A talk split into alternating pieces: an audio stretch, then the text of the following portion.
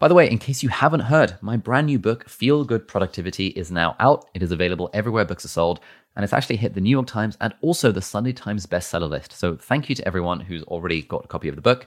If you've read the book already, I would love a review on Amazon. And if you haven't yet checked it out, you may like to check it out. It's available in physical format and also ebook and also audiobook everywhere books are sold. If we are sitting here trying to think, how do we make more money? What's the point of making more money if we're not going to do anything with it? The thing that we do with the money that we make is turn around and make better videos. So, yeah, if at any point we are, like I said, we, we have ambitions. In order to reach those goals, we do need to make more money in order to be able to afford to, to attack those goals. But it is very much that making money is in order to make videos, for sure. Hey, friends, welcome back to Deep Dive, the ongoing podcast where every week I get the chance to sit down with inspiring authors, entrepreneurs, creators, and other inspiring people uh, and we talk about how they got to where they are and the strategies and tools that we can learn from them to help live our best lives. Now, this is very exciting because this is an interview between me and Marques Brownlee. Marques Brownlee also goes by the name MKBHD on the internet, and he's one of the world's largest tech YouTubers. He's been on the platform for more than 10 years and has made hundreds, I think, if not thousands, of videos all about tech and consumer tech. And his channel is one of the most well respected on the entire platform. Right now, Marques has a whole team of 12 people around him. He's got this enormous studio, makes incredibly high high quality videos. And so we talk a lot in the discussion around this idea of being a creator in the modern creator economy, how he grew as a YouTuber, how he managed to stay consistent for 10 plus years producing tech content week after week, month after month. So I hope you enjoyed this conversation with one of the legends of YouTube as much as I did. Let's let's roll the conversation. Marques, hey, thank you so much for coming on the show. How how are you doing today? I'm really good. Thanks for having me. Yeah, this is going to be fun. Um, so obviously I've been following your channel for like decades. It feels at this point. point, and the place I wanted to start was that you and you and iJustine are like in the tech YouTuber space have been around for such a long time and have managed to stay consistent and seem to continue to be having fun with the thing. And I remember you were on the Y Combinator podcast, and they asked you something around the lines of, you know, Marques, what's the secret to your success? And he kind of shrugged and he said, well, if you do anything for 10 years, then you're bound to be successful at the thing. And so the place I wanted to start was like, how have you managed to stay so consistent in kind of basically doing the same sort of stuff over the last 13, 14 years? And how have you made it fun and kind of interesting for yourself as you've evolved over time? Yeah, wow, it's a really good question. There's a lot of a lot of smaller answers that add up to a bigger thing. So I feel like the the number one thing is it's fun. We enjoy it. I we're all nerds here at the studio. I enjoy tech. Trying trying a new piece of tech every day is like what that's like the the dream. It's super fun. Um, and genuinely having so many things under my belt now that we feel calibrated enough that I can turn around and give my opinions on a piece of tech and actually share it and have it be valuable is super cool. So it's just fun to review tech and, and show it to people. We're also video nerds, so it's fun to make videos, and that's fun too. And we get we try to get better at it every time. And then I think also probably a little piece of that interview around that same point was uh, as a creator, you you see this sort of a lifespan of a creator, right? It's it's typically relatively short as far as careers go, but luckily as a tech creator or as a product focused creator, the pressure's not on me to like keep it interesting or keep it spicy or whatever. It's it's actually just up to the tech companies and I'm just having fun following along, pointing the camera at the stuff and uh, and evaluating and reviewing and checking it out. So it's a sort of a nice combination of all those things I think that come together to just we just keep making videos. Yeah, yeah. Th- this was a big part. Like when I when I started YouTube about five years ago, like this month five years ago, um, I sort of had in the back of my mind that the only people it seems who have serious longevity on the platform outside of like people like PewDiePie, although even even he was kind of is younger in inverted commas than than you and iJustine are. It seems like tech really does lend lend itself to that longer arc of a career, whereas the thing that I worry about all the time is that like, will I still be relevant next year? Will I be relevant the following year? What am I going to be doing? Uh, do you have any of those concerns at all around like relevancy and like fading out of people's minds and, and things like that? Nicely, I think no, just because uh, people will always be somewhat interested in the latest tech. Maybe it's not like, oh, the the, the position we're in now is amazing, where we're sort of at the top of our game. Like people want to see what I have to say about tech, and they'll go to it voluntarily, which is cool but I think the the second half of that, which is a new piece of tech comes out, I'm to just point the camera at it and see what I can reveal about it or explore or review it or show it from the owner's perspective. People will always be seeking that out. Uh, and so even if I'm you know not worried about being the number one tech reviewer in the world, I still feel like that will always exist and I'll always have fun being a part of that ecosystem. Hmm. How how do you think, if at all, about quote competitors? Like the other people in the tech ecosystem in the tech sphere you seem you seem to be friends with like all of them. But at the same time you're also sort of competing in this sort of competing sort of not like do you worry about what they're doing? Do you not really think about it? How, how do you approach that? So far it's felt like a rising tide lifts all ships and i mm. genuinely mean that. Like when i look back at tech youtube like seven eight nine ten years ago all of us not only were we all making worse videos but we are all perceived differently. We are all taken less seriously. Um, at this point now, uh, it's sort of matched maybe what you'd consider traditional media as far as respect levels and, and consideration as far as what you think of a, a, device. And we're still trying to improve on that. But yeah we all we all tend to, to make each other better. I'll see things that other people are doing in videos and i'm like oh that's cool. I'll talk to them about that. I think other people do the same thing with our channel. I think there's a, a healthy amount of like we're not really competing for the same eyeballs because there's enough to go around, and that's also a, a good thing about product videos on YouTube is people want a variety of opinions on things. So yeah, it doesn't really feel like competitors as much as it's like uh, a community of it's an ecosystem. I think that I used that word already, but it's an yeah. ecosystem. Yeah, no, I think it's it's the same approach for like you know my stuff is around productivity and personal development and stuff, and people often ask that, hey, how do you feel about the fact that other people are doing kind of doing the same thing? And I always, or I also use that phrase, like the rising tide lifts all the boats. Um, if Matt D'Avella has a cold shower video, then it's likely to be suggesting Nathaniel Drew's cold shower video. And so if I make a cold shower video and we all do it in our own ways, then actually that's that's pretty cool, and we're all mates, and it just feels like quite a quite a fun thing, especially when we can meet in, in real life. I, I imagine you have a similar similar kind of approach to it. Yeah, yeah, and I feel I also think there's a, there's a good amount of I guess there's a there's a process for trying to decide what we make videos on, and most of that process doesn't really consider what other people are making videos on. Luckily, it's just what do we think is cool and what do we think is worth showing and sharing. Maybe it's a review, maybe it's an explainer, maybe it's an interview, maybe it's a dope tech video, maybe it's this, whatever. We got ideas. And I think if there's other people making cool videos, then we can take and we can take advice from that. We can we can collaborate with other creators. It's all sort of a, a net positive on that note of like deciding what videos to make, how much are you going? Uh, how how much does it play on your mind of oh I know if I make this sort of video it'll get this this many views versus more like I feel like making this video because I feel like it. And sort of that, to me, that's always felt like a bit of a spectrum of like doing things because I feel like it versus doing things because I know they'll perform well. Um, how how do you think about sort of videos along along that spectrum, if if it even is a spectrum? Yeah. So I think this is super lucky that the videos that I know will do well are the most interesting to me also because they're about probably a piece of tech that is so cool that I want to check it out anyway.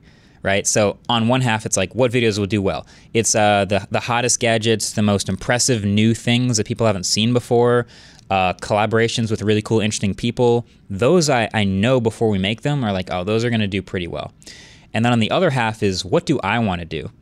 And sometimes it's well, I want to check out this gadget. This seems pretty cool. Oh, I kind of want to talk to this person. They seem really interesting to talk to. And suddenly, like they're like meshing together, and it's kind of the same pool of things. So often, um, again, it's like I don't have that much pressure to to like. I don't really. I'm not interested. I'm not into this video, but I'm to do it anyway because I know it'll get a lot of views. That doesn't happen too often for me because if I know it's to get a lot of views, why is that to get a lot of views? Because it's a really interesting piece of tech. Oh, okay. So I'm in. And has that always been your attitude, or was that a thing that changed over time? I think that's something I figured out over time. I know that there are videos that I make that aren't going to blow up like the ones that are the most popular gadgets, but I still want to share them because I still think they're cool. And I think if I can make the video in a way that actually shows why I'm so interested in it, then it will eventually be interesting to people and will catch on. So I think that's something I sort of learned probably in the in the second half of making videos, which is that yeah, we can we can sort of justify pretty much any video we want to make. Nice. Um, one one thing that struck me about your stuff is that you don't have a lot of sponsored content. It seems like it's, it's very occasional that you'll do you'll do a sponsorship. and you don't plug your own merch very much either. So I, have I've just been very, very intrigued for a while. Like, what is the MKBHD business model? And it seems also on that point that you're not really chasing revenue because you could make money more efficiently or more effectively if you wanted to, I'm sure. What is the business model and what are the, I guess, the metrics or the goals that you're actually optimizing for? Because I imagine it's not, we just want to make as much money as possible. The overarching goal behind everything just to, to keep in the back of my head for all, all this stuff is we want to make what we'd want to watch and that actually it translates pretty well towards like the entire business. And if you keep that in the back of your head towards any part of what we do it makes a lot of sense. So when we consider like what videos we're going to make it's what what would we want to watch? What we what would we it's like a tongue twister. What would we want to subscribe to? That's the type of channel we're trying to build. And then as far as revenue, like we are in a position where the AdSense on the videos makes a good amount. And so we do very, very carefully hand select. Like we're extremely picky about when we work with sponsors because they all, we also want them to make a lot of sense. You're right. We could decide to make a sponsor the amount of no's I say in my inbox like we could make a sponsored video every single video for the rest of time and and that would be a very different channel. We wouldn't want to subscribe to that channel, but we could do it if we wanted to make a lot of money. Um, but yeah, there are some sponsors where it's it's a win-win for everyone. We see that it's a cool product and we want to share it anyway, and now it's worth working with them, and the whole thing works out great.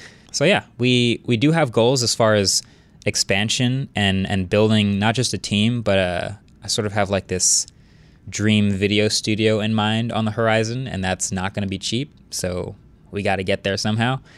But yeah, there is a there is very much a, a hand-picked, very picky element about when we do sponsored stuff and when we plug stuff, just because it's what we'd want to watch. So it sounds like it's very much sort of craft first and business second, I guess. Um, you can correct me if I'm wrong, but it sounds like kind of the business exists for the purpose of the craft rather than the other way around.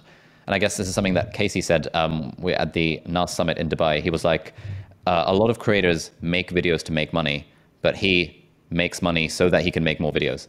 And so the the making of the videos is just the instrumental intrinsic joy that he gets from his life.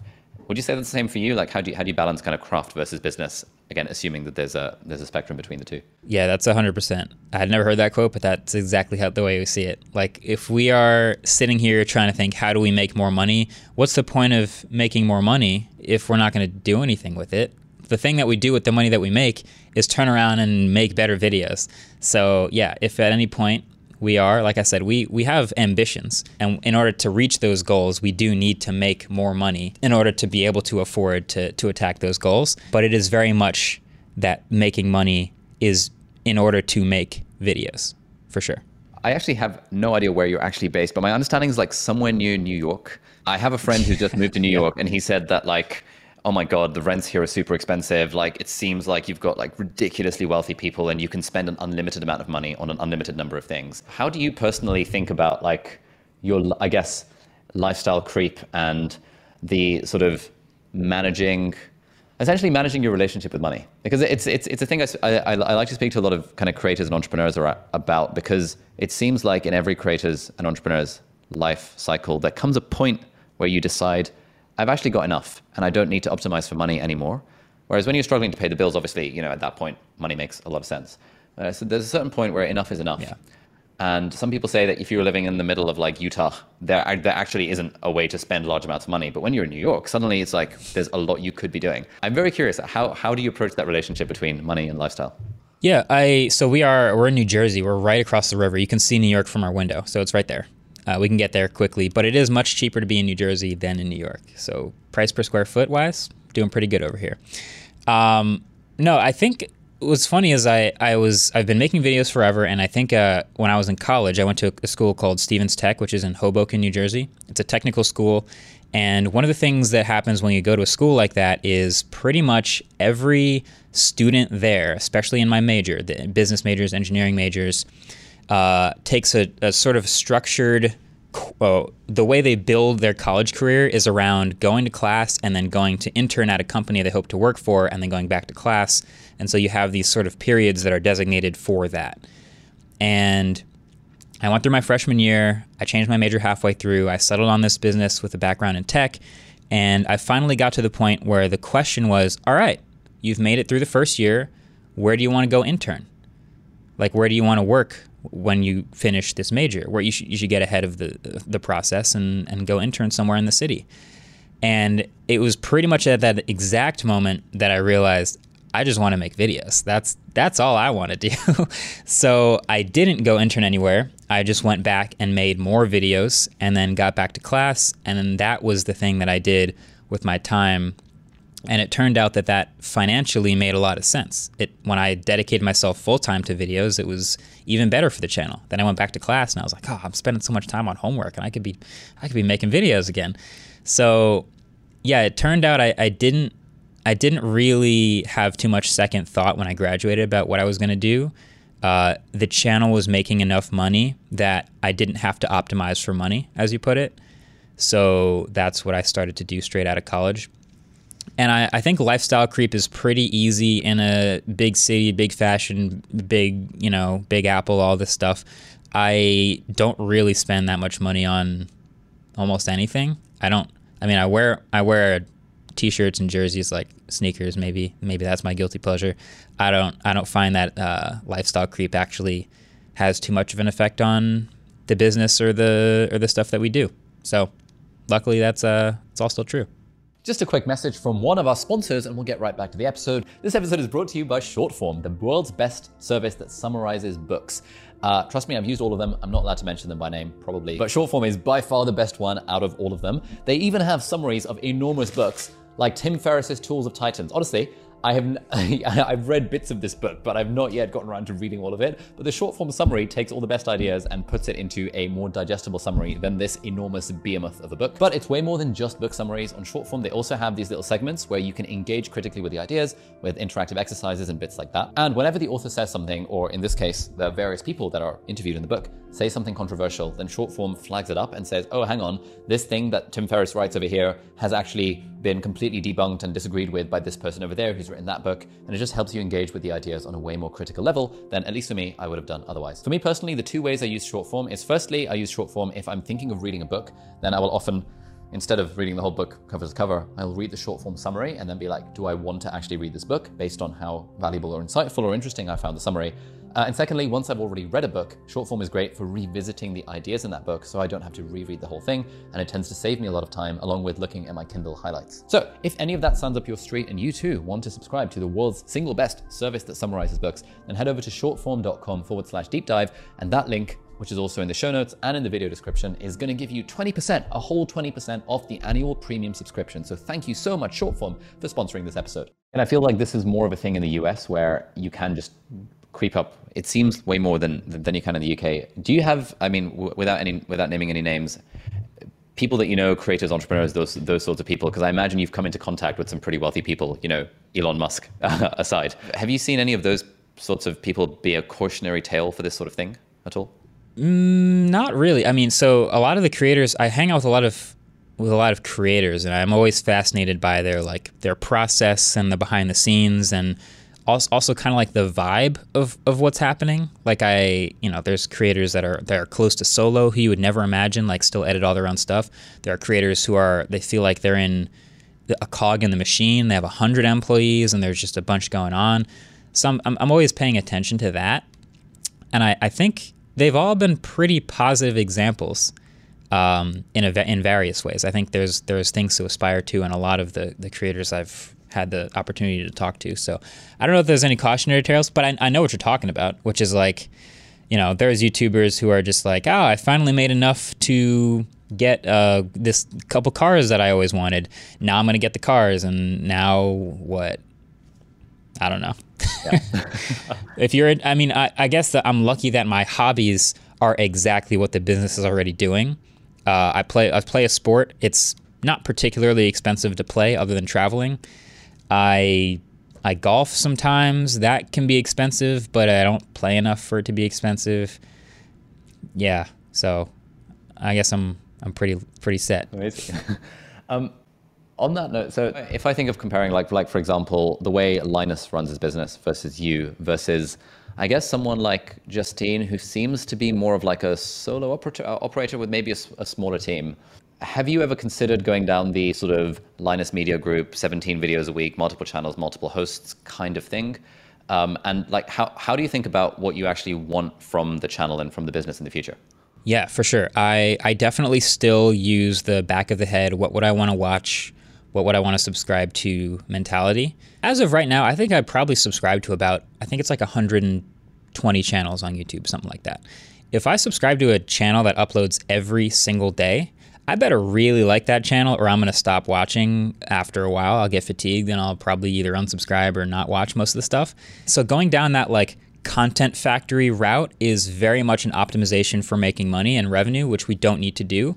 Uh, we still have the mentality of, okay, what would be a good video? What do we actually want to make or show or accomplish with this video instead of just we need a new video?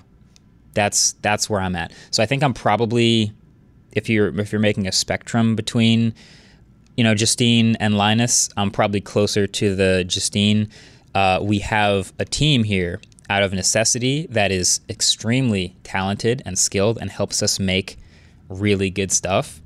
But it's not to make more stuff or to make more money. It's not like an assembly line where we just like cranking out the next thing.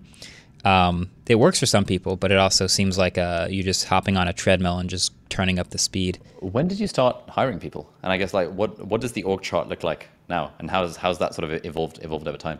Yeah. So I remember first time technically hiring someone was uh, a former teammate of mine, Andrew. He he currently runs the studio here, but it was like a it was a CES. I remember one year, and CES is always one of those weird, stressful times as a tech creator because there's so much stuff you could maybe make a video about, but good luck getting to all of it.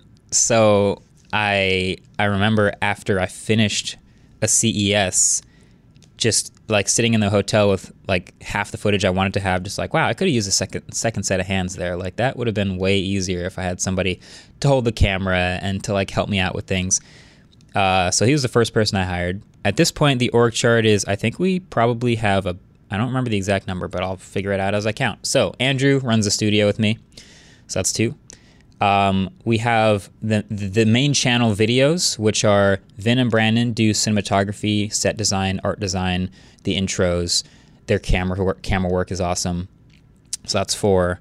Um, we have an editor. We have a sales ad manager. We have a behind the scenes channel point point guard, I guess. Runs it, edits it, shoots it, everything. The studio channel. Then we have a podcast audio editor and a podcast video editor. And then we have a motion graphics and a still graphics. And so that's 11. And that's that's the sort of I don't know if there's a flow to it or, or it's sort of a blob at this point, but everyone has a designated task. Because I've have you heard my octopus analogy before? Yes, I have. I was going to ask you about that next, but I would love it if you could elaborate on that. Yeah. Well, that's so okay. So the octopus analogy is like as you start off as a creator, you're a solo creator there are all these different things that you do that you really want to be good at, but you you have a, a main focus. So for me, it was like I want to review tech, I want to talk about tech, but I also have to be a professional cameraman, and I have to be a professional video editor and lighter, and I have to be a professional inbox manager and, and finance and accounting and taxes, and I also have to do all this other behind the scenes stuff and audio and, and the list goes on. And so you feel like an octopus, you've got eight arms, they're all doing different things in order to stay on track. At this point, the team we've built is all of the arms that I've cut off. so they're all much better than I am at holding a camera. They're much better than I am at set design. They're much better than I am at sound design, at still graphics. So the thumbnails are all better. The the sound is all better. Everything is better about everything we make because of the team, and that is the purpose of the team. So yeah, we I guess the the the awkward ending of the analogy is an octopus has three hearts. So I feel like as one of the hearts, I'm the beating heart. I am still very much like talking tech, reviewing tech, you know, content strategy. But the team is now built out around it in a way that it is is pretty smooth. Yeah, I think it's it's, it's kind of the same for me. So we have a team of thirteen, of which like nine ish are like in person. Um, but a big chunk of that is uh, running operations for the courses that we do. And then there's like a much smaller team because the sort of the, the sort of videos that I do don't have such a kind of heavy lift in terms of production and cinematography. Uh, it would be awesome if they did, but mm-hmm. um, I think my vibe is more like, what do I want to be doing? Basically, just like exploring cool concepts and talking to the camera about them. And similarly, I don't really want to have to be doing the editing. And so that was something that I outsourced early on. I was listening to another interview with you from a few years ago where you said you were still holding on to the editing. Uh, are, you, are you still doing the, the editing yourself or have you, have you cut off that particular arm yet? We're slowly adding that. So we have a new editor and we're sort of working on matching style, adding you know, what they should edit versus what I should edit. I still edit most stuff that you end up seeing, but the studio channel I don't edit. The podcast channels I don't edit. So it depends on what you're watching, but yeah, we do we do cut that arm off pretty soon. What's been what's been the biggest surprise around having your own team or the biggest challenge that you hadn't quite realized would be a thing as you as you built up over time? Oh, that's easy. Uh, you become you have to add an arm, which is managing people.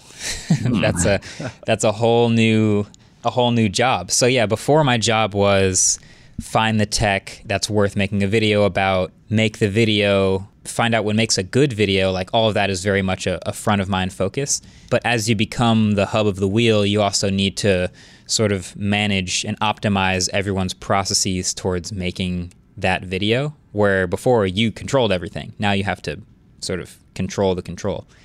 Uh, so that was my my biggest surprise. I'm I'm learning at it. I'm getting better at it. I think that's a, a, learned skill. But yeah, that's that's for sure like a new amount of time that I have to be prepared to spend.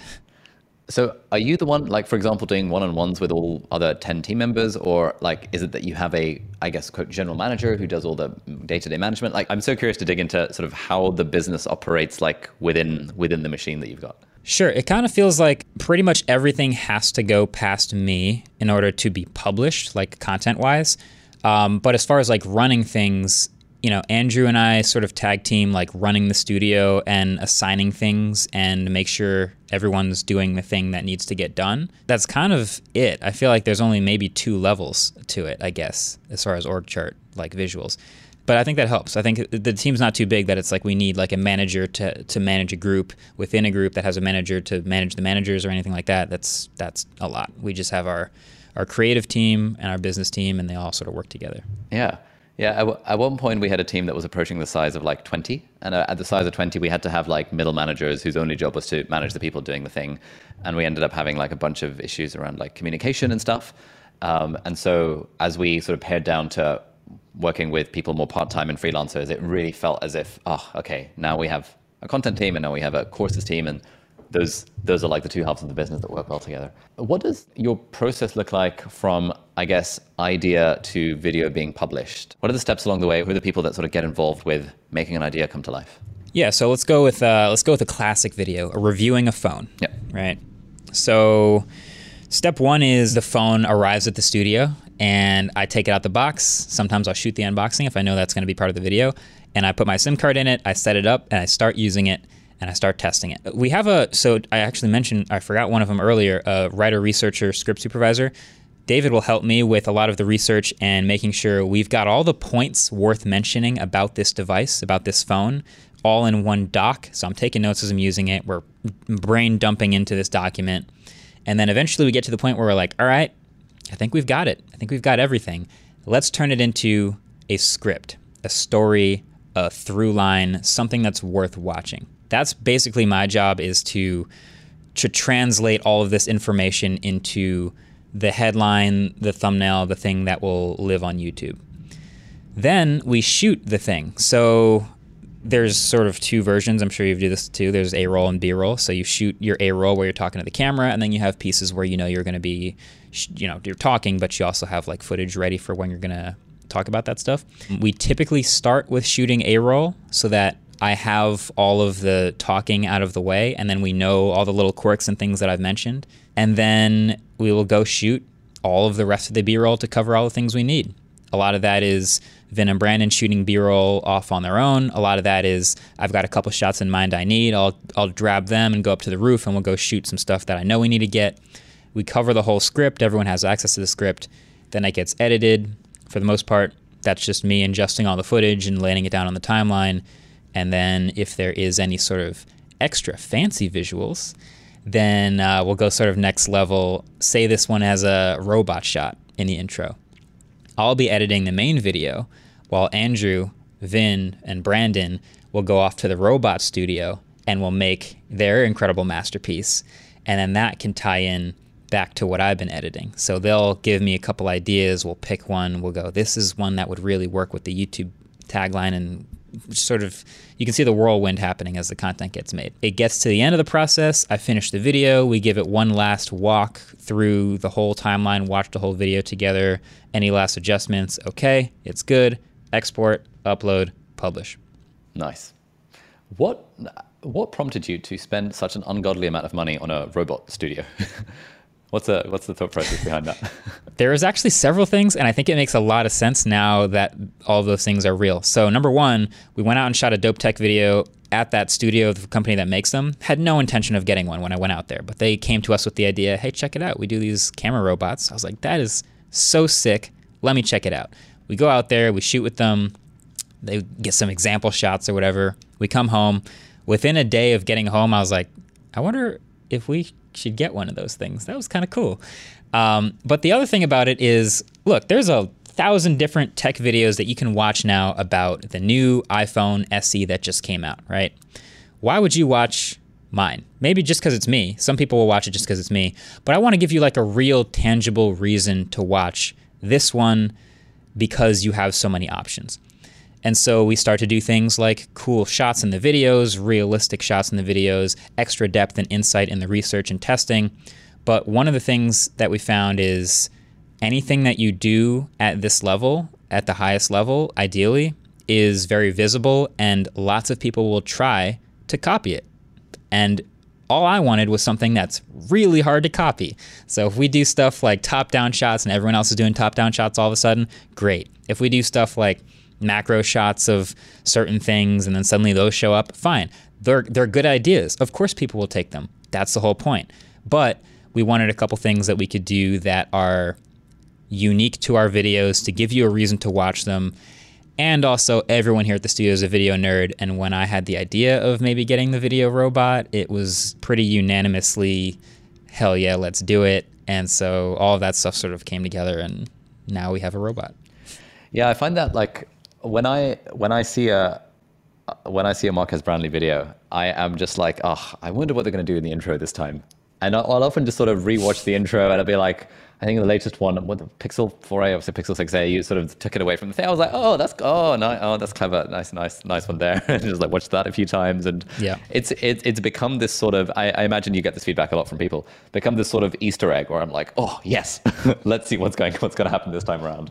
And I guess that's kind of fun for you guys yeah. being video nerds as well. It's fun, yeah, exactly. We we enjoy making the videos, and also we we enjoy like having the the sort of Easter egg moment of the fact that it relates to it's, it's not just a cool shot. Like we could just do a cool shot but the shot will actually have some sort of reference to the video itself or a reference to the to the title or the headline or something that we're going to say in the video. And so that extra challenge of making it really intrinsic to the video is probably why people enjoy mm. that extra level of like watching the intro and then getting into the video. Yeah. Um, what was the i guess what happened during covid when it wasn't like a people in the studio in real life anymore situation. I'm, I'm imagining. Like, what was working in that kind of setup like? That was a absolute nightmare. so. I am the type of YouTuber that is terrified that if I give something up, I'll forget how to do it well. So, as I've slowly started to add pieces of the team, I will still occasionally chip in and do the thing like like Tim makes nine out of every ten thumbnails, but I'll still make one out of every ten. Like I'll edit these things. Um, and during COVID, everyone had to leave. I think we had at that point five people. And it was at the exact moment that we were moving studios. so we had all of our stuff upstairs in this building, and we basically got kicked out. It was right around the start of a new month where we'd switched our contract down to this place down here. So by myself, basically, I became a furniture moving machine. I found a way to drag thousands of pounds of furniture down into the elevator and across this building into the, the new studio. Uh, spent a couple weeks doing that, set some things up, and then you know a couple months go by. People start becoming more comfortable coming back. Vaccines are a thing, and I am very grateful for the team coming back because we can make much better stuff when they're here. You can probably see a shift in like the second half of 2020 where the videos were like very like OG YouTube and then they, they went back to being like like a little bit above you know the, the classic production level.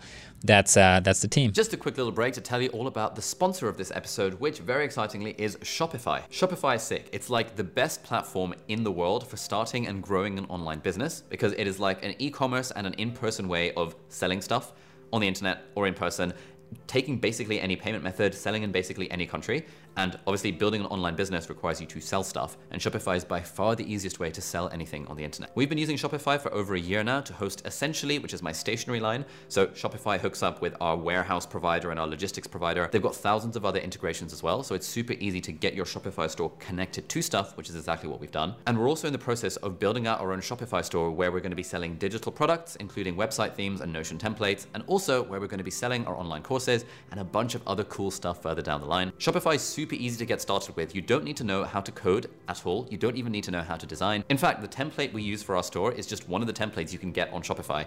And all we had to do was tweak it a little bit to make it look the Ali Abdaal vibe, and we didn't have to do any kind of faff that it takes to set up any other providers for e-commerce where you have to know how to design, you have to know how to code. It's just super easy with Shopify. It's not just tiny stores like mine that run on Shopify. Gymshark, incredibly huge brand runs, runs off Shopify. Tons of other absolutely huge brands run on Shopify as well. So it's great if you're at the level where you're scaling to sort of multiple tens, if not hundreds of millions of dollars in sales as well. But if you're like me and you want to start your online business, you want to grow it, you want to have the tools, you want it to be nice and easy, then head over to shopify.com forward slash Ali Abdaal and you can try out the free trial, try it out completely for free. And if you like it, you can stick with it as we've been doing for the last year. So thank you so much, Shopify, for sponsoring this episode.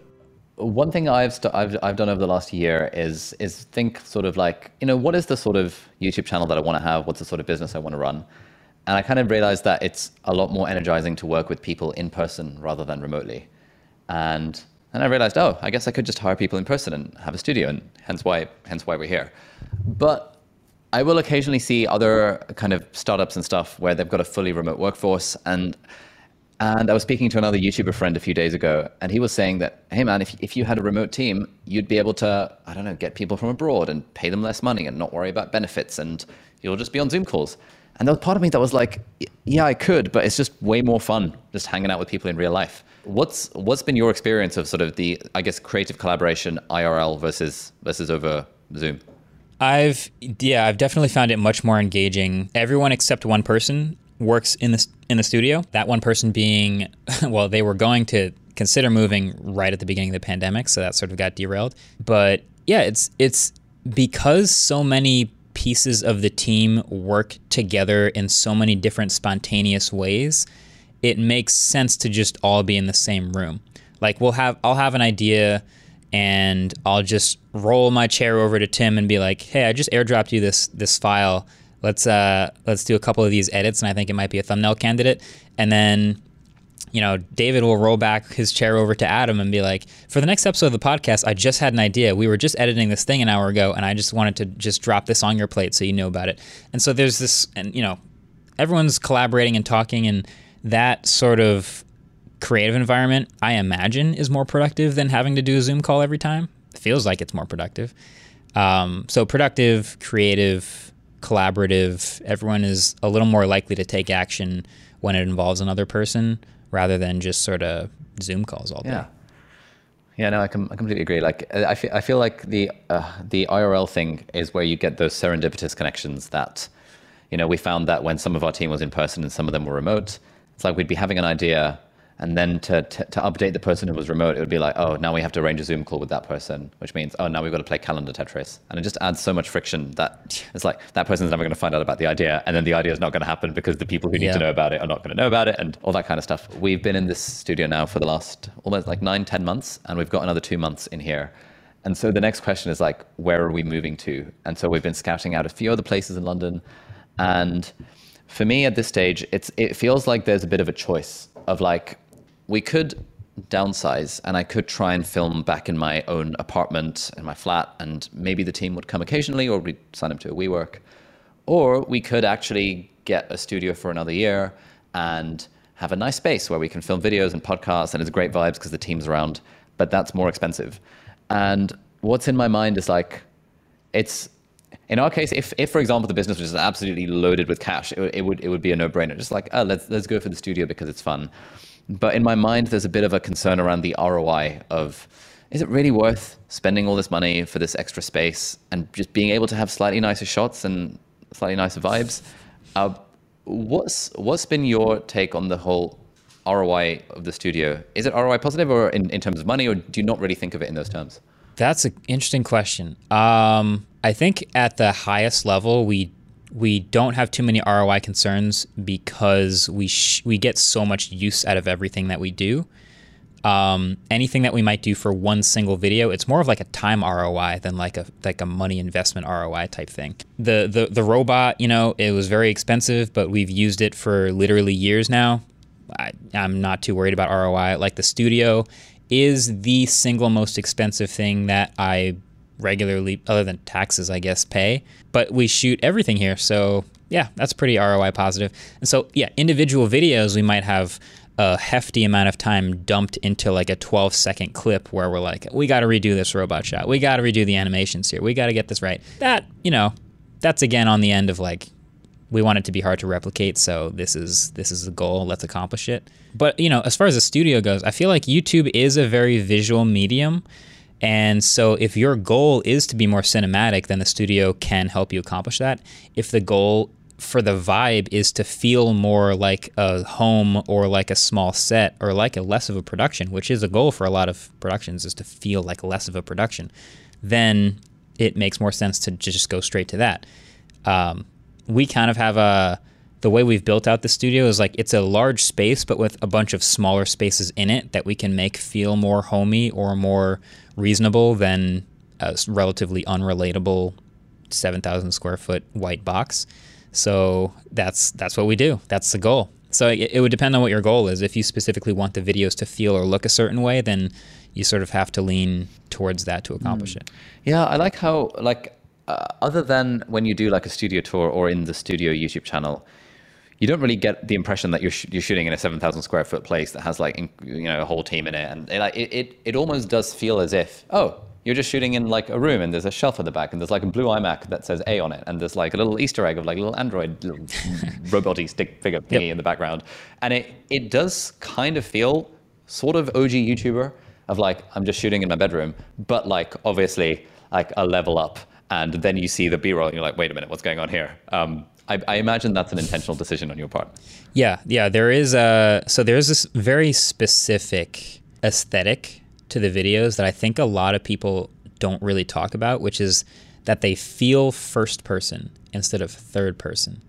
And I don't know if that's the right terminology for it, but basically sometimes we'll we'll do like a setup and I'll go, "Hey, all right, Vin and Brandon, we're going to make a video with the Pixel 6a and uh, any sort of Easter eggs that you see in the script that you think would work here, let's build it."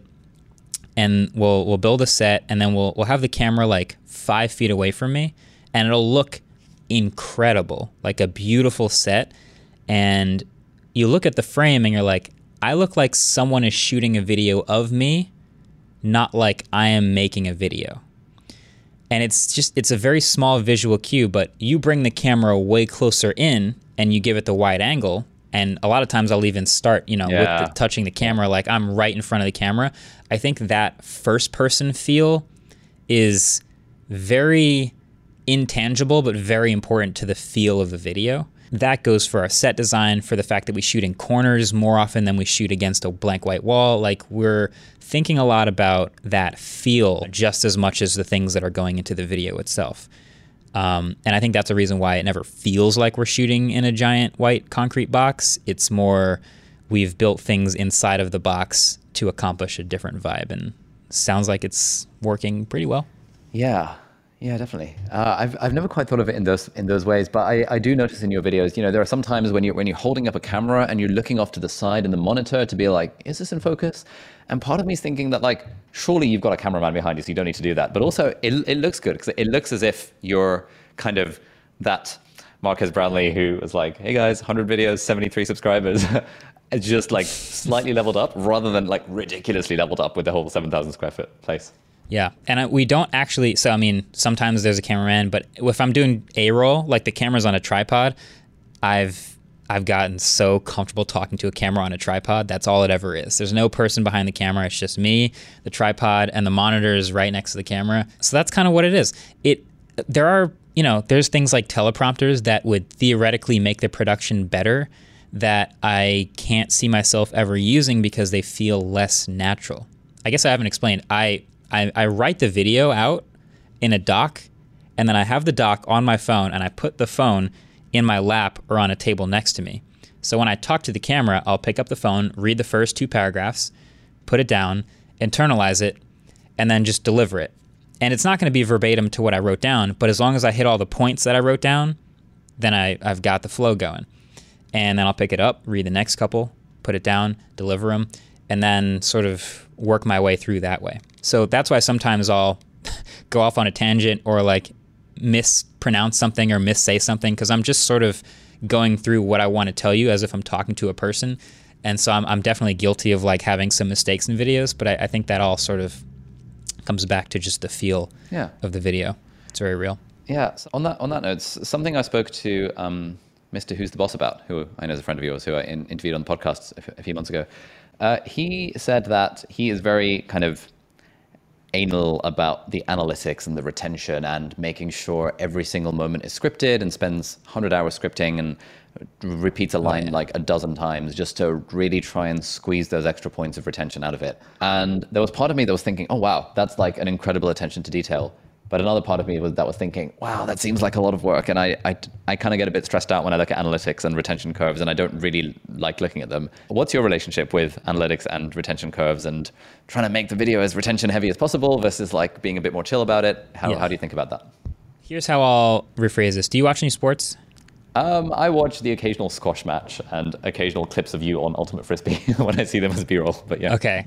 so not okay. really. I'm gonna use it. I'll, I'll try a. I don't know any squash players, so I'll use a basketball example. So, how do you know somebody is a good basketball player? Number of points scored in a season, or just a vibe. Yeah, you can you can use Yeah. points.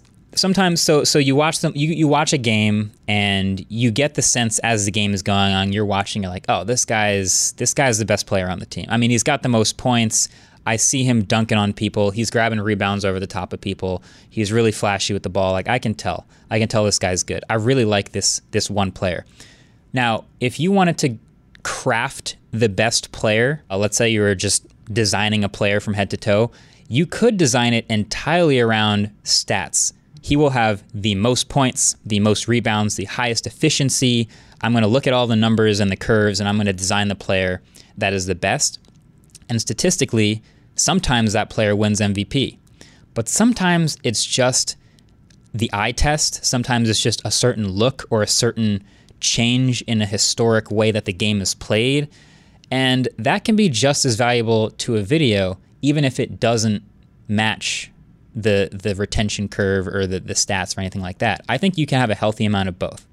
So to sort of bring it back to, to YouTube, it's like I could obsess over the numbers and sort of focus every ounce of my my you know attention on maximizing the numbers on paper and theoretically that means it's a good video because people made it to the end and I successfully maximized retention but I'm not that's not my only focus and I think if it is my only focus I might lose a little bit of the rest of what makes a good video.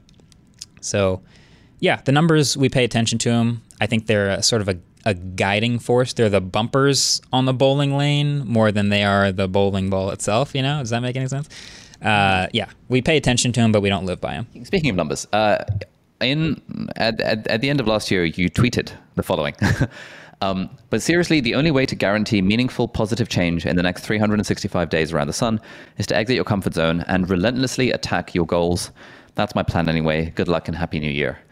Um, and I read that at the time. I was like, okay, I, I, I want to understand your relationship with goals. In Arun's case, uh, it's very numerical. Like, I know I want to hit 10 million subscribers this year, and I'm going to try and reverse engineer the numbers to hit the goal. He's obviously stupidly successful. Um, in my case, it's a bit more like, I don't, I don't really, I don't really like numbers. I kind of like goals that are under my control. Like, hey, I want to make a video every week, and once it's out in the world, beyond tweaking a title and a thumbnail occasionally, if it bombs, like, there's not a lot I can do about it. So I'll not, I'll try not to think about it. Um, how do you approach goals? And when you say relent- relentlessly attack your goals, what does what does that look like for you? Yeah, I think stepping out of the comfort zone has been a, a big thing, especially with like adding the team. That's been a thing. Like I'm a relatively quiet introverted person, so building a team around me is like a new outside of my comfort zone thing. Um, but the goals really are pretty simple, and I'm like you, I like to keep them in our control. So the goal is more better. And I've I've I've mentioned this before. Like if you try to do more of something, you probably do it worse, and if you try to do better at something, you probably do it less often. So the fact that we have built a team skilled and talented enough that we can do more things and all of them are better than they usually would be, that's a success for us. Numerically, I just kind of want to keep it on a, stud, a study positive. I, it's not really in my control how people respond. This the channel is pretty spiky. I don't know if you you look into analytics enough to know like there's some channels that you know are, are pretty steady growing or that are pretty flat or that are you know sort of spiky like mine. Um, sometimes there's just a device that you don't expect that just people it just clicks. So people wanted to know about it and you got the video out at the right time. Great. Um, but that's not in my control. So as long as it's still on a general positive, I'm pretty happy. Um, but it is fascinating to see people like set very specific goals that are clearly not in their control, but to attempt to guide all factors towards accomplishing it. Like like saying, like if I decided today, all right, we have a certain subscriber count, we want to hit 20 million subscribers by the end of 2024. How on earth would I guarantee that? I really don't know, but I think doing more and better would get us closer to it. That's hmm. kind of that's kind of all I can control. Yeah. And when you say that you had this vision for like a, a dream a dream studio, what does what does that look like? And is that the sort of thing that you're then sort of reverse engineering based on based on the vision? How how do you approach that? Oh yeah. Well, so we I I picture the dream video studio, and we already have gotten quite a f- quite quite far as far as this vision. Like our current video studio is kind of amazing. We'll have other productions come in and they look around and they're like, "You you guys own these red cameras? Do you you just you just have a Russian arm in your parking lot? Like what? I don't understand." Because most of the time if you want to put a good production together, you need to get the logistics out. You need to go, all right, here's the cameras we'll need, here's the set we'll build. If you if we walk into the studio and I wake up with a good video idea, we can leave the studio that day having finished the video because we just walk up to the camera and it's right there. The equipment's right there. The ability to make something amazing. We have the robot room right here. The editing is right here. Everything is here. So we can just make whatever we want, which is amazing. Um, we're I sort of picture a leveled up version of that that is a little bit more uh, just a little bit more of the the right sorts of tools available to us at any time and maybe a little bit more organized than it is now because we sort of just crammed a ton of stuff in here. That's one thing you don't see in the videos is, how, is just how much stuff is just everywhere in here.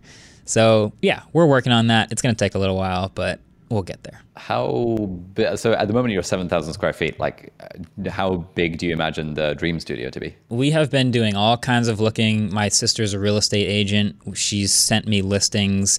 I think my minimum is somewhere around 20,000 square feet oh, that wow. I've actually considered, but there's been a bunch of different options that have come up that we will visit we'll visit a building and just look around and be like all right what can we build in here is this is this floor layout like gonna be able to suit us making studios in here, making podcasts in here. There's a there's a very hefty content production consideration. So I don't know if there's a number that actually will end up being targeted, but we sort of walk into the building and we get a feel for it. Nice.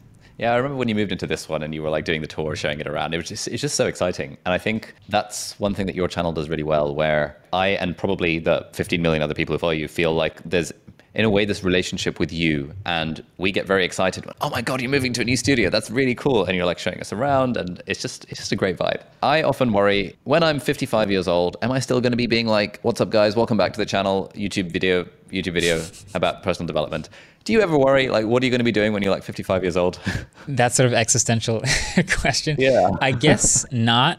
You know, I there is a uh, there is a sort of a larger life cycle of media formats that is fascinating to me, where a lot of people who have been around long enough kind of see this generation of tech video creators on YouTube as like a follow up to the newspaper columnists that they used to follow for like the the Walt Mossbergs and David Pogues of mm. the New York Times and Wall Street Journals.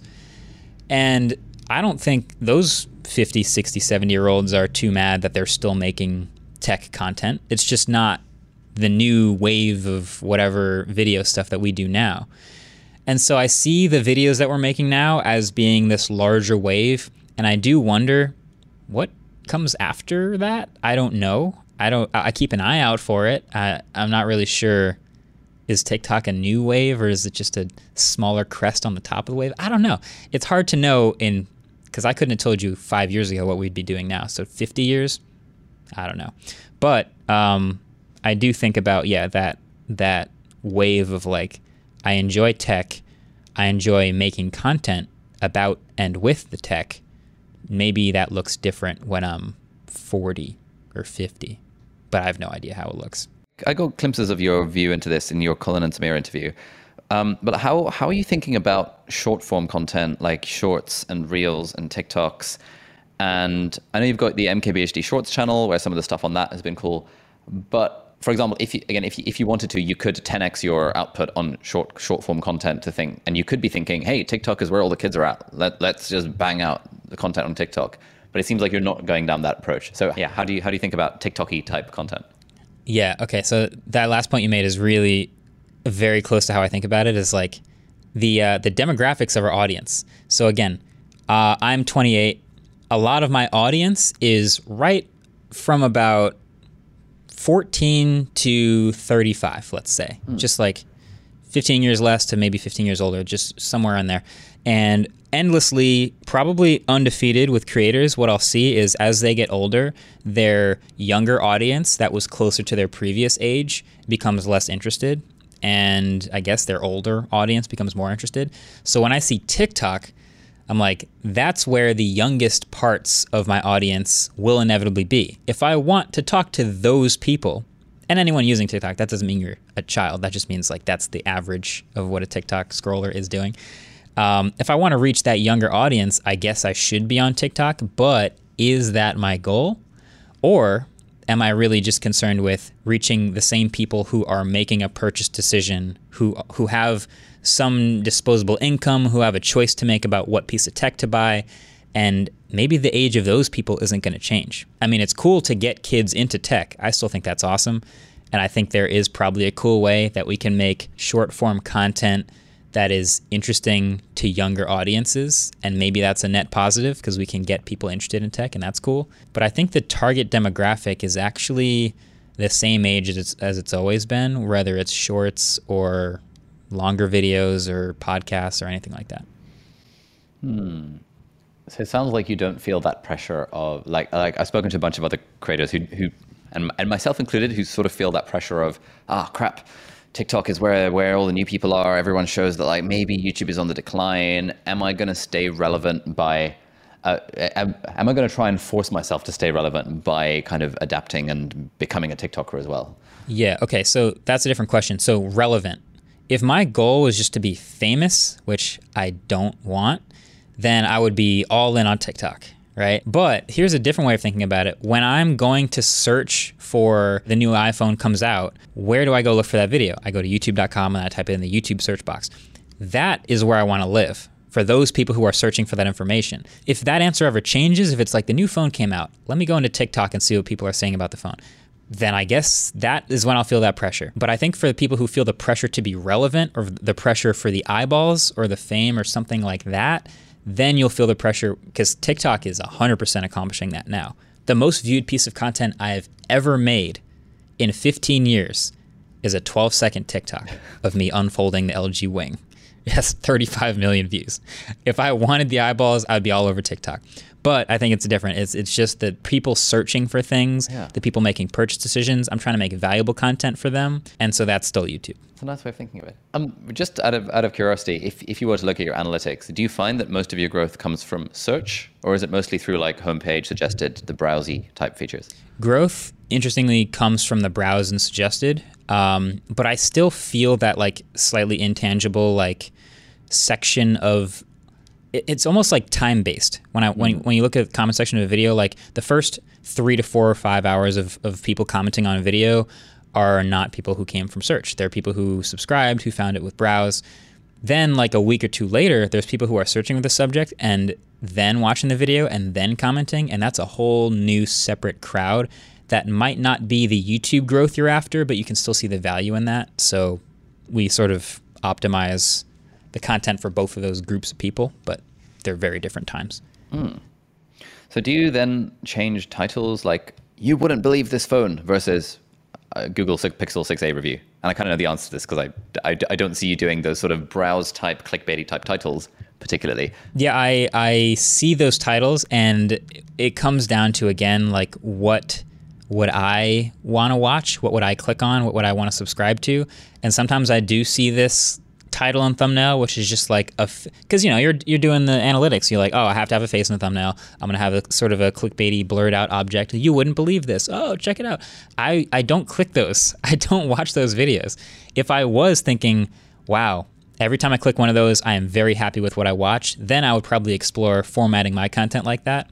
But I think if you just name it what it is, you can't lose, right? Mm. That's it. You're going to get what you came for. Yeah. There's no way you're let down. I told you exactly what you were getting into. We, we play with like the, the post text formatting a little bit sometimes, play with a little pun at the end of the title, but yep. you know what you're getting. Yeah. Yeah, I was having this debate with myself um, just yesterday when I, when I was filming some stuff where I was thinking, you know, this is a video about how to start an, an email newsletter. And then I was thinking, ooh, but like, do enough people want to start an email newsletter? I know it's something I want to teach, but what if I said, called it something like, this uh, thing that you're not doing is a thing you should be doing? Question mark. Or, or, you know something mm-hmm. somewhat clickbaity like that to get more eyeballs on it. And I, you know it was it was a bit of a, a bit of a debate I was having with myself where I, like I know a lot of YouTubers who go down that route and I've gone down that route in the past. But I was thinking you know what? If I didn't if if I was acting in a way that I didn't need to worry about the views and I didn't need to worry about money what would I title the video it would be called "How to Start a Newsletter" or "How to Start a Newsletter That Changes Your Life." You have a little bit of clickbait yeah. there. Um, it wouldn't be called I, "You wouldn't believe this one thing that I did that made me a millionaire" or whatever the hell else the, the, the title might be. And I opted for the more vanilla title rather than the more clickbaity one. And I, I, I felt good about the decision, but I guess we'll we'll see on the analytics what that looks like. I also feel like uh, whenever I see those titles, I'm like, you are you are making the conscious decision to weight your your optimization more for the subscribers and the browse feature and the search the people searching for how to start a newsletter will never find that video even if that's exactly what you talk about in the video if the title is something completely different and the thumbnail is something completely different and clickbaity when i search because i am specifically looking for how to do this thing i search youtube how to start email newsletter if that video comes up, I'm not clicking it because that's not looking like what I want to watch. The one right under it that says how to start an email newsletter, I'm watching that one. So if you're trying to deliver value to a certain type of person, you have to realize there's several buckets of getting that that click. Hmm. Um, you mentioned just now that you're not particularly interested in being famous, and yet you are one of the most famous tech YouTubers or tech people in the world, I would say. Uh, wh- what is your relationship with fame? broadly? Uh, I think I'm lucky that most people who watch tech videos are at home most of the time. It's great. so I, I can go out and I'm, you know, I do. It's cool that there are people in public that recognize my videos and, and my work, which is which is very awesome. I I happily talk to people. You know, it was funny. The other day, yesterday, I was walking out to my car, and the UPS guy pulled up as he was delivering to the building and stopped and said, hey, I just watched a video on the Pixel 6a and I just had a question about this feature and just went right into like the features of the phone that I just reviewed. And I was like, that's that's someone who really pays attention to the videos. That's amazing. That's probably my ideal interaction. It's fun. We actually get to talk about tech. And there's a lot of YouTubers who are famous for them and they can't go outside because people just want to talk to them. I also have another hilarious anecdote if we have time for it, which is uh, uh, the the YouTube Creator Summit every year. I think there's a couple, but basically it's a you know a hundred or so creators from a certain region. In my case, North America, all going to a certain hotel somewhere, meeting together, but also meeting with the CEO of YouTube and a bunch of executives at YouTube, and just talking about how we feel about the platform, things like that. Inevitably, they they put us all up in the, the hotel and they give us this little postcard that says like, "Hey, you know, let's be considerate and not post about this on social media because if your fans find out where we are, you know how they are. They might show up. It's a hotel, it's public information. So we try not to make it public where we are when there's a hundred of the biggest creators in the same building. But inevitably, someone posts on Instagram and someone looks in the background and sees the name of the hotel, and suddenly there's a, hundred screaming little girls outside, and we're like, "What? What happened? Somebody told us." Oh, that's great.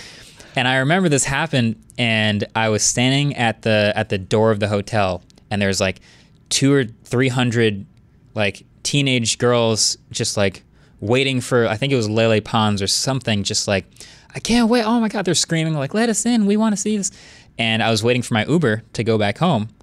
My Uber pulled up in the street behind them, and I walked out the building and I just walked straight through the middle of them, and not a single one of them even noticed who I was. I just walked right through, walked, got in the Uber, and I was like, this is great. Any anybody who would have been into tech, like they're at home, maybe they show up at a tech event, that's cool, we can chat there, but like I'm not here to try to be like screaming girl outside the hotel famous. That's we're not. That's fine. Nice. They can have that. That's great. Do you get much hate as a tech YouTuber? I've, I've never seen any in your comments, but I mean, 15 million subs and like millions of views in every video, you, you, must do. What sort of hate do you get, if any, and like how, how, how do you deal with it? Hate is funny because it's formatted as just like trying to get your attention, uh, okay. which is pretty funny sometimes. Yeah. So I, I do think there's a good amount of like legitimate feedback. Hmm. People who watch a video and genuinely believe you know something's wrong about the video that they would have done it differently that it should have been a different way and you can read a comment and feel and understand that this person really means what they're saying and then there's hate that's just like, ah, this guy sucks. Oh, this guy loves Apple. Oh, he can't stop talking about how much he hates this company. Oh, he's biased. Oh, Samsung paid him. Whatever. I don't pay any attention to any of those comments because they're just unfounded and they mean nothing.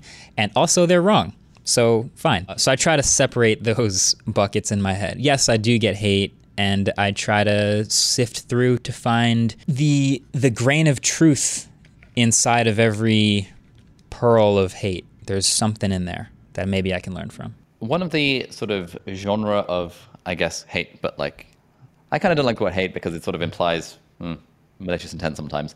Uh, but one of the genres of sort of uh, feedback comments that that I find sort of strikes me at the core is when someone will say something like, "Hey Ali, your videos used to be good, back when you were back when back when you were a doctor and you were providing value to society i actually watched your videos because you were actually doing something interesting. Now you're just a youtuber who makes videos for the sake of making videos.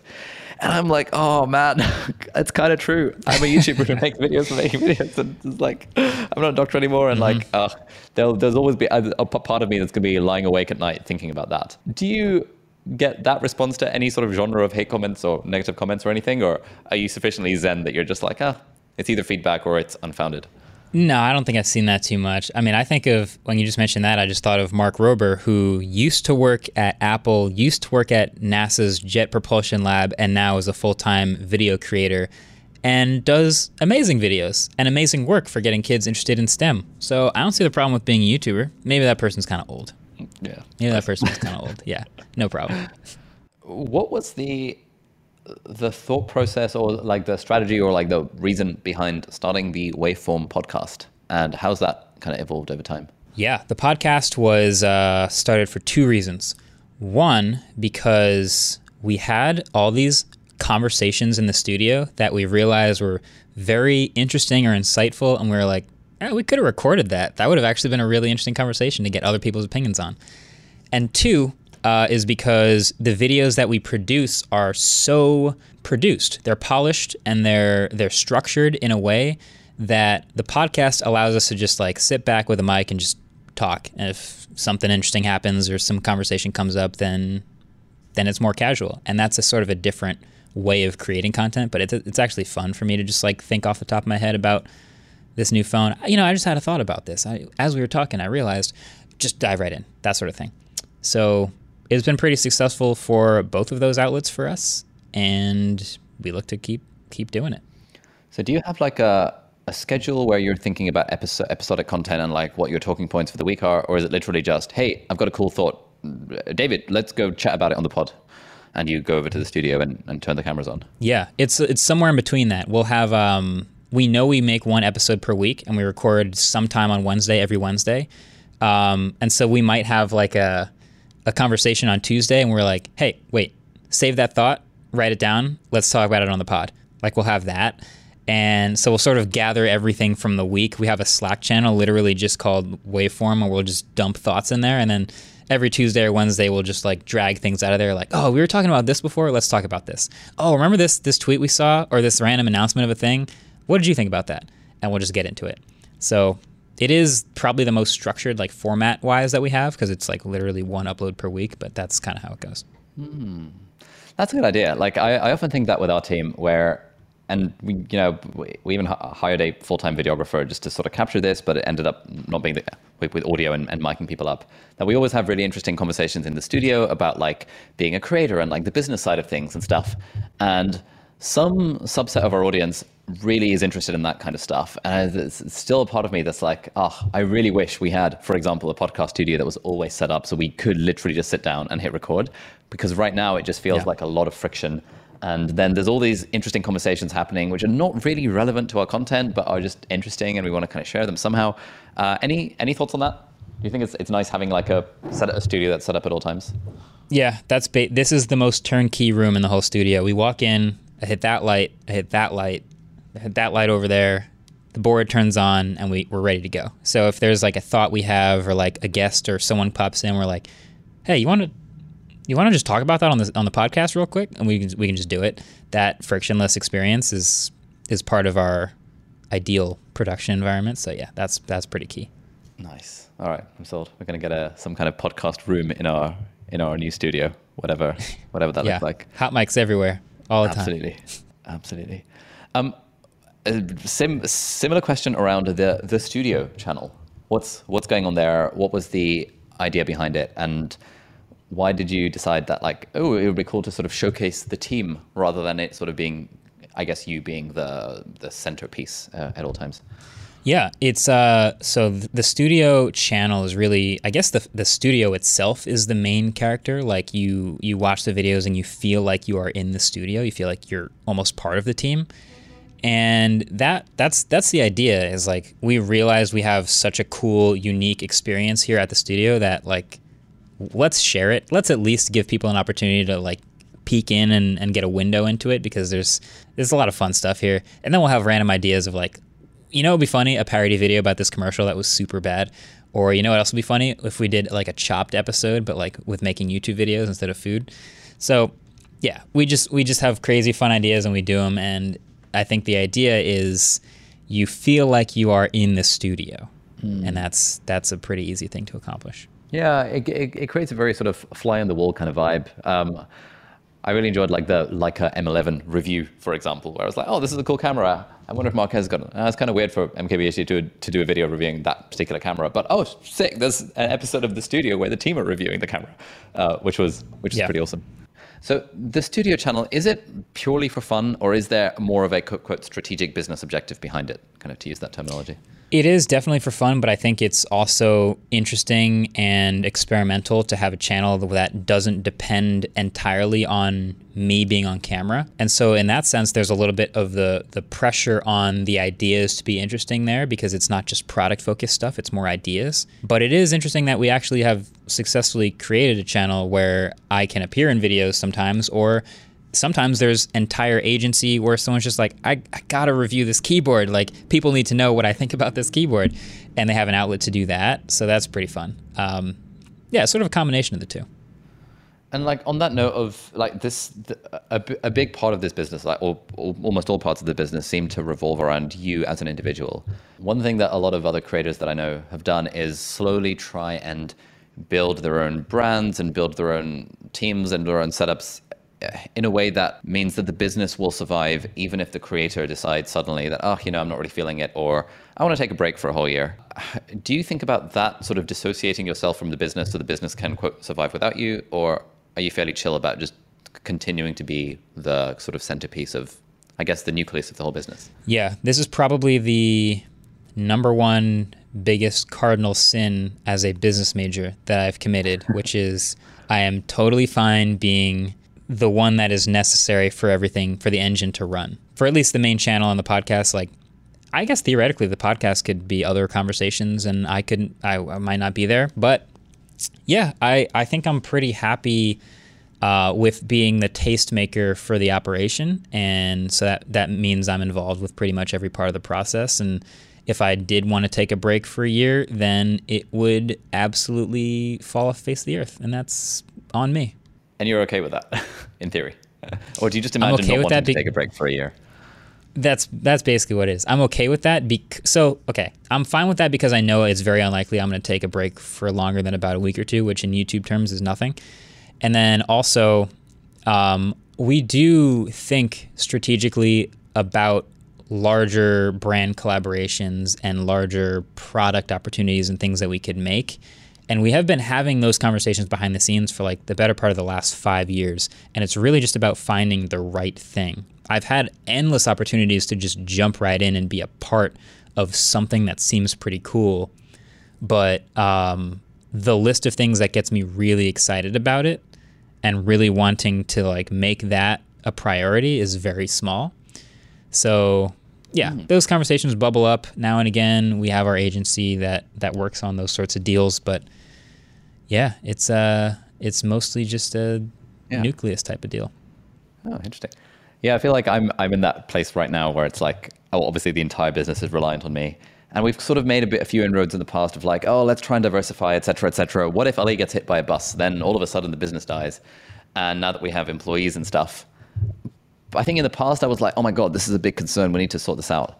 But actually, sort of what I've seen over the last few months is that like if someone has worked for our business and then strikes off on their own to do freelance stuff, they're going to get clients no problem. Like they're going to have zero issues. and so I imagine it's the same with your team. Do you do you worry about like Yeah. oh crap, how am I going to support the team, or is it is it a similar kind of attitude? I think it's pretty similar. Yeah, the the team is supported. I mean, the the work that they that they create adds so much value that like everything is everything is set. Like they they make the the. I guess if it's a machine with a bunch of gears, like they are, all the gears are really important. The machine doesn't work with gears missing, but like you kind of have to have all of them for it to be operational. So everybody has a stake in everything. I think. Sweet. Um, final couple of things I wanted to talk to you about is I so I I've recently started dabbling with angel investing in startups, and I, I can't remember which one it was that I recently invested in, but it seemed like you and Casey were also on the cap table. Um, I wanted to ask like.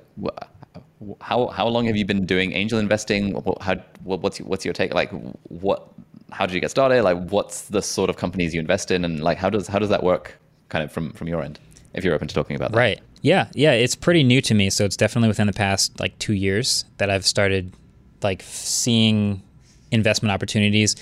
And it is very much, I've watched so much Shark Tank that to me, it's like I see a pitch and immediately I go into shark mode of it's like, well, what if a big company copies this? Well, what if this like I there are there are a couple ideas that are really cool and I've I've invested in I think four companies total in the last couple years, so it's not very many. But it's the companies whose products I believe in and who I think I can add value to, and maybe it can become something bigger. That's the general idea. Um, so I guess yeah, it's not that many, but it is it is really interesting now being able to behind the scenes instead of in front of the scenes have a sort of an influence or an impact on something you think can be bigger than it is. Nice. Sick. Yeah, I've, I think I've kind of overstretched on that front where I've just sort of was saying yes to any opportunity that came my way. And now it's a bit like, oh, I'm getting WhatsApp messages from these companies I've invested in. And I feel really bad because I suck at replying to WhatsApp messages for my friends, let alone kind of people I've given money to. Um, and I might have to kind of put a bit of a pause on it. I feel like four, feel, four feels like a manageable amount. I guess final thing I wanted to ask you about is, uh, firstly, thank you so much for being so open and gracious and stuff with, with your time. This has been a wonderful conversation.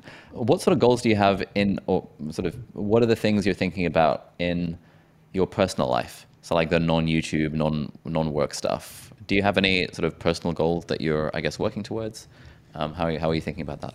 Yeah, I mean, I definitely have uh, a second half of my brain that's switched off when I'm at the studio, which is during weekdays we we make the tech stuff. We do this the studio video thing. I also play on some ultimate frisbee teams, and we have big goals for those teams every year. We have pretty lofty goals. I'm leaving for a week starting tomorrow to go compete at the Club World Championships, which is a pretty lofty goal. I mean, that's that's going to take a lot of focus and I won't be making videos for a week. So it's stuff like that. I feel like the left brain, right brain thing is pretty real. Work hard, play hard. You've heard the the phrases. Yeah. So yeah, a little bit of that. A little bit of uh, keeping my competitive side entertained versus the creative side. All right, well, Marques, this has been an absolutely wonderful conversation. Thank you so much. We'll put links to all the stuff in the video description, but like, where can people go to learn more about you and uh, kind of see see what you're up to? Uh, any, if you just search MKB HD on any platform, probably video platform, you'll probably find me. Yeah. Amazing. Right. Thank you so much for taking the time. This has been wonderful, and hopefully we can meet IRL if I ever get a visa to come over to New Jersey sometime. I'm I'm currently working on yeah. it. Open invite to the studio. Feel free to come by anytime. This is fun. That would be awesome. All right. Thank you so much, man. Take care. Have a great day. Say hi to the team, and we'll we'll see you guys later. Bye bye. All right. So that's it for this week's episode of Deep Dive. Thank you so much for watching or listening. All the links and resources that we mentioned in the podcast are going to be linked down in the video description or in the show notes, depending on where you're watching or listening to this. If you're listening to this on a podcast platform, then do please leave us a review on the iTunes store. It really helps other people discover the podcast. Or if you're watching this in full HD or 4K on YouTube, then you can leave a comment down below and ask any questions or any insights or any thoughts about the episode. That would be awesome. And if you enjoyed this episode, you might like to check out this episode here as well, which links in with some of the stuff that we talked about in the episode. So thanks for watching. Uh, do hit the subscribe button if you aren't already, and I'll see you next time. Bye bye.